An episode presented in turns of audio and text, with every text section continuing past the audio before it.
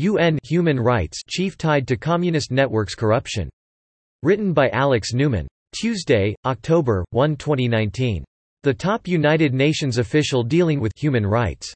Chilean socialist Michelle Bachelet, is embroiled in a massive Latin American corruption scandal involving a powerful international network of communists and crony tycoons. Among other charges, Bachelet was accused of accepting bribe money from a major company during her successful 2013 presidential campaign. The firm in question, meanwhile, was involved in looting taxpayers to finance communist revolution and socialist political candidates across the region. The implications are enormous. Despite her denials, calls for Bachelet to resign her UN post and face justice are growing louder. The scandal threatening to engulf the UN High Commissioner for Human Rights Bachelet, and even the UN itself, first came to light with the testimony of Leo Pinheiro, the ex-president of Brazilian civil engineering firm OAS. As part of a plea bargain with Brazilian prosecutors, Pinheiro, who was convicted of multiple crimes in 2015, revealed that he had funneled money into Bachelet's presidential campaign.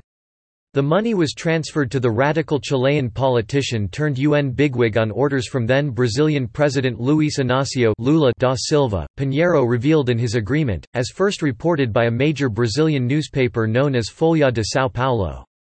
That much has all been reported in the American media, albeit on the back pages of major newspapers. What has not been reported, though, is much more important to understanding the enormity of the scandal. Lula, who ordered that the bribe money be transferred to Bachelet, was one of the founders of the Latin American communist network known as the Foro de São Paulo (FSP) or São Paulo Forum in English. Other co-founders included mass-murdering dictator Fidel Castro, the Marxist narco-terror group known as the FARC in Colombia, and the mass-murdering Sandinistas in Nicaragua. The goal of the FSP, according to its own documents, is to build in Latin America what was lost in Eastern Europe, communist slavery. The ex-Brazilian president at the center of it all is now in jail for his crimes as Brazil undergoes a counter-revolution. But he will not be the last to end up behind bars. The Associated Press reported only that Lula was jailed as part of a corruption case that stems from a nationwide investigation that has ensnared many of Brazil's top businessmen and politicians. But in reality, corruption to fund the lavish lifestyles of the communist elite, while problematic, was only the tip of the iceberg. Far more serious than the looting of taxpayers across Latin America is the fact that the stolen money was being used to spread communism and socialism across the region. Money from Colombian cocaine, Venezuelan oil, and Brazilian state-owned companies and corrupt contractors was being used by the FSP network to bankroll the political campaigns of totalitarians such as Bachelet, a Chilean politician and admirer of the mass-murdering Castro regime who literally defected to the communist slave state ruling East Germany. After decades of playing defense, conservative forces in Latin America are finally finding their ground in combating the criminal conspiracy seeking to enslave their nations under communism. In his speech last week at the UN General Assembly, Brazilian President Jair Bolsonaro, who is leading the fight against the communist conspirators in Brazil, blasted the network. The São Paulo Forum Foro de São Paulo, a criminal organization created in 1990 by Fidel Castro, Lula and Hugo Chavez to spread and implement socialism in Latin America, is still alive and has to be fought, he explained, shining light on the dangerous organization that has thrived by remaining obscure and out of the spotlight. As reported by The New American, the U.S. government has known all about the FSP for many years. But during the Obama administration, U.S. authorities were actively aiding and abetting multiple members of the subversive network. Establishment organizations such as the Council on Foreign Relations, meanwhile, maintained close ties with FSP members. Indeed, CFR Latin America chief Julia Sweig was even described by a U.S. counterintelligence official as an agent of influence for the murderous Cuban dictatorship.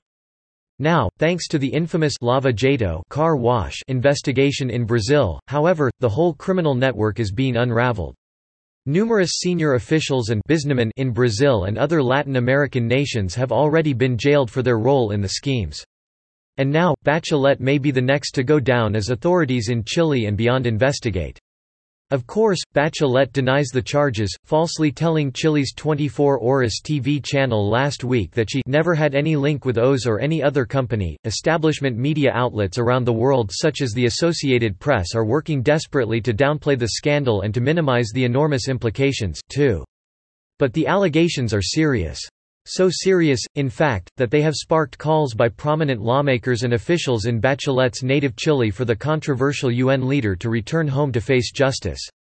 Leaders from the ruling party in Chile, known as National Renewal, for instance, said this was a really serious situation. This same company has been recognized illegally financing politics in numerous countries, said National Renewal's Mario Desbordes, who argued that the negotiations for the illegal bribe money from Brazil must have been carried out at the highest level of the campaign environment. Meanwhile, a member of the Chilean commission investigating the OAS role in all of this, Juan Antonio Coloma, warned that the company is known for its corruption and is dedicated dedicated to financing left-wing candidates.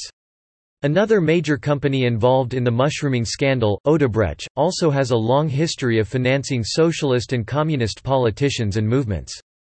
The scheme went like this, the major government contractors formed an alliance, conspired with state-owned firms to fix prices on projects above what they would really cost, then the loot off the top would be recycled back to communist politicians, criminals, businessmen, and terrorists involved in the communist network.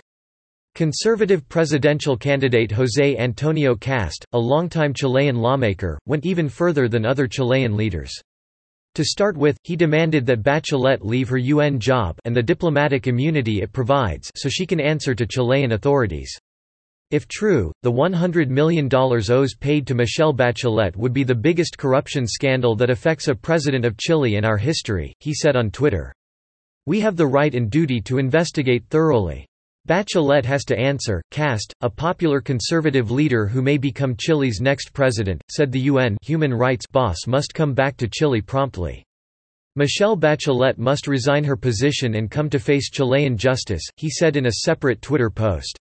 If the truth is proven, she must be judged and pay for her crimes with jail time, just like all the other Latin American presidents who were bought by OAS. Aside from Lula, Kast was also referring to late Peruvian President Alan Garcia, another Marxist operative who reportedly killed himself to avoid justice in the case as police surrounded his home. As of right now, Bachelet can hide in Geneva behind diplomatic immunity. It would hardly be the first time an individual implicated in the growing Latin America corruption scandal would seek to abuse diplomatic immunity to avoid dealing with the justice system. The New American highlighted, among other instances, the abuse of diplomatic immunity privileges by then UN Food and Agriculture boss José Graziano da Silva, a key operative in the Foro de São Paulo conspiracy and a close ally of jailed former Brazilian Lula. He considered giving Lula a job as special advisor to shield him from the law. Graziano, who worked hard to have journalists jailed for exposing his crimes, also gave former Peruvian First Lady Nadine Heredia a job with diplomatic immunity. The goal, it seems, was to protect her from Peruvian prosecutors. Among other crimes, she was charged with major corruption, usurpation of power, and money laundering for her role in helping to funnel some $150 million stolen from Brazilian taxpayers by the Lula regime into her totalitarian husband's political campaign for president. Graziano has now been replaced at the FAO with another communist, Qu Dongyu of China's Communist Party. He reportedly secured the job with bribes and threats, according to diplomats cited in the press, ensuring that his predecessor's criminal activity remains sealed. While Bachelet has denied the charges and appears to be hoping the scandal will fade, her minions in Chile are rallying around her and doing everything possible to protect her. Radical Party leader Carlos Maldonado, who served as justice minister in Bachelet's government, for instance, claimed Bachelet was totally honest and is a person who is not interested in money or power, right? Maldonado recognized that there would have to be a thorough investigation and that those involved in Bachelet's campaign would have to account for what happened. However, that is something that is totally separate from the role of the ex-president. With communist criminals at the UN hiding from justice behind diplomatic immunity, it is past time for some major changes. In truth, the immunity was never supposed to be blanket protection from the law. It was supposed to be for legitimate acts carried out in the line of duty. Unless Bachelet's legitimate duties included participating in a criminal conspiracy involving mass murderers and thieves to fleece the public and enslave Latin America, she should not be allowed to escape accountability. It is time for the U.S. Congress and President Trump to get to the bottom of this too, especially since American taxpayers are subsidizing the whole grotesque spectacle that is the UN. Justice and the liberties of countless millions across Latin America and beyond hang in the balance. Subscribe to The New American and listen to more by clicking podcast on the top right corner of our homepage. Also, please consider donating to help us push out more content for you, our listeners.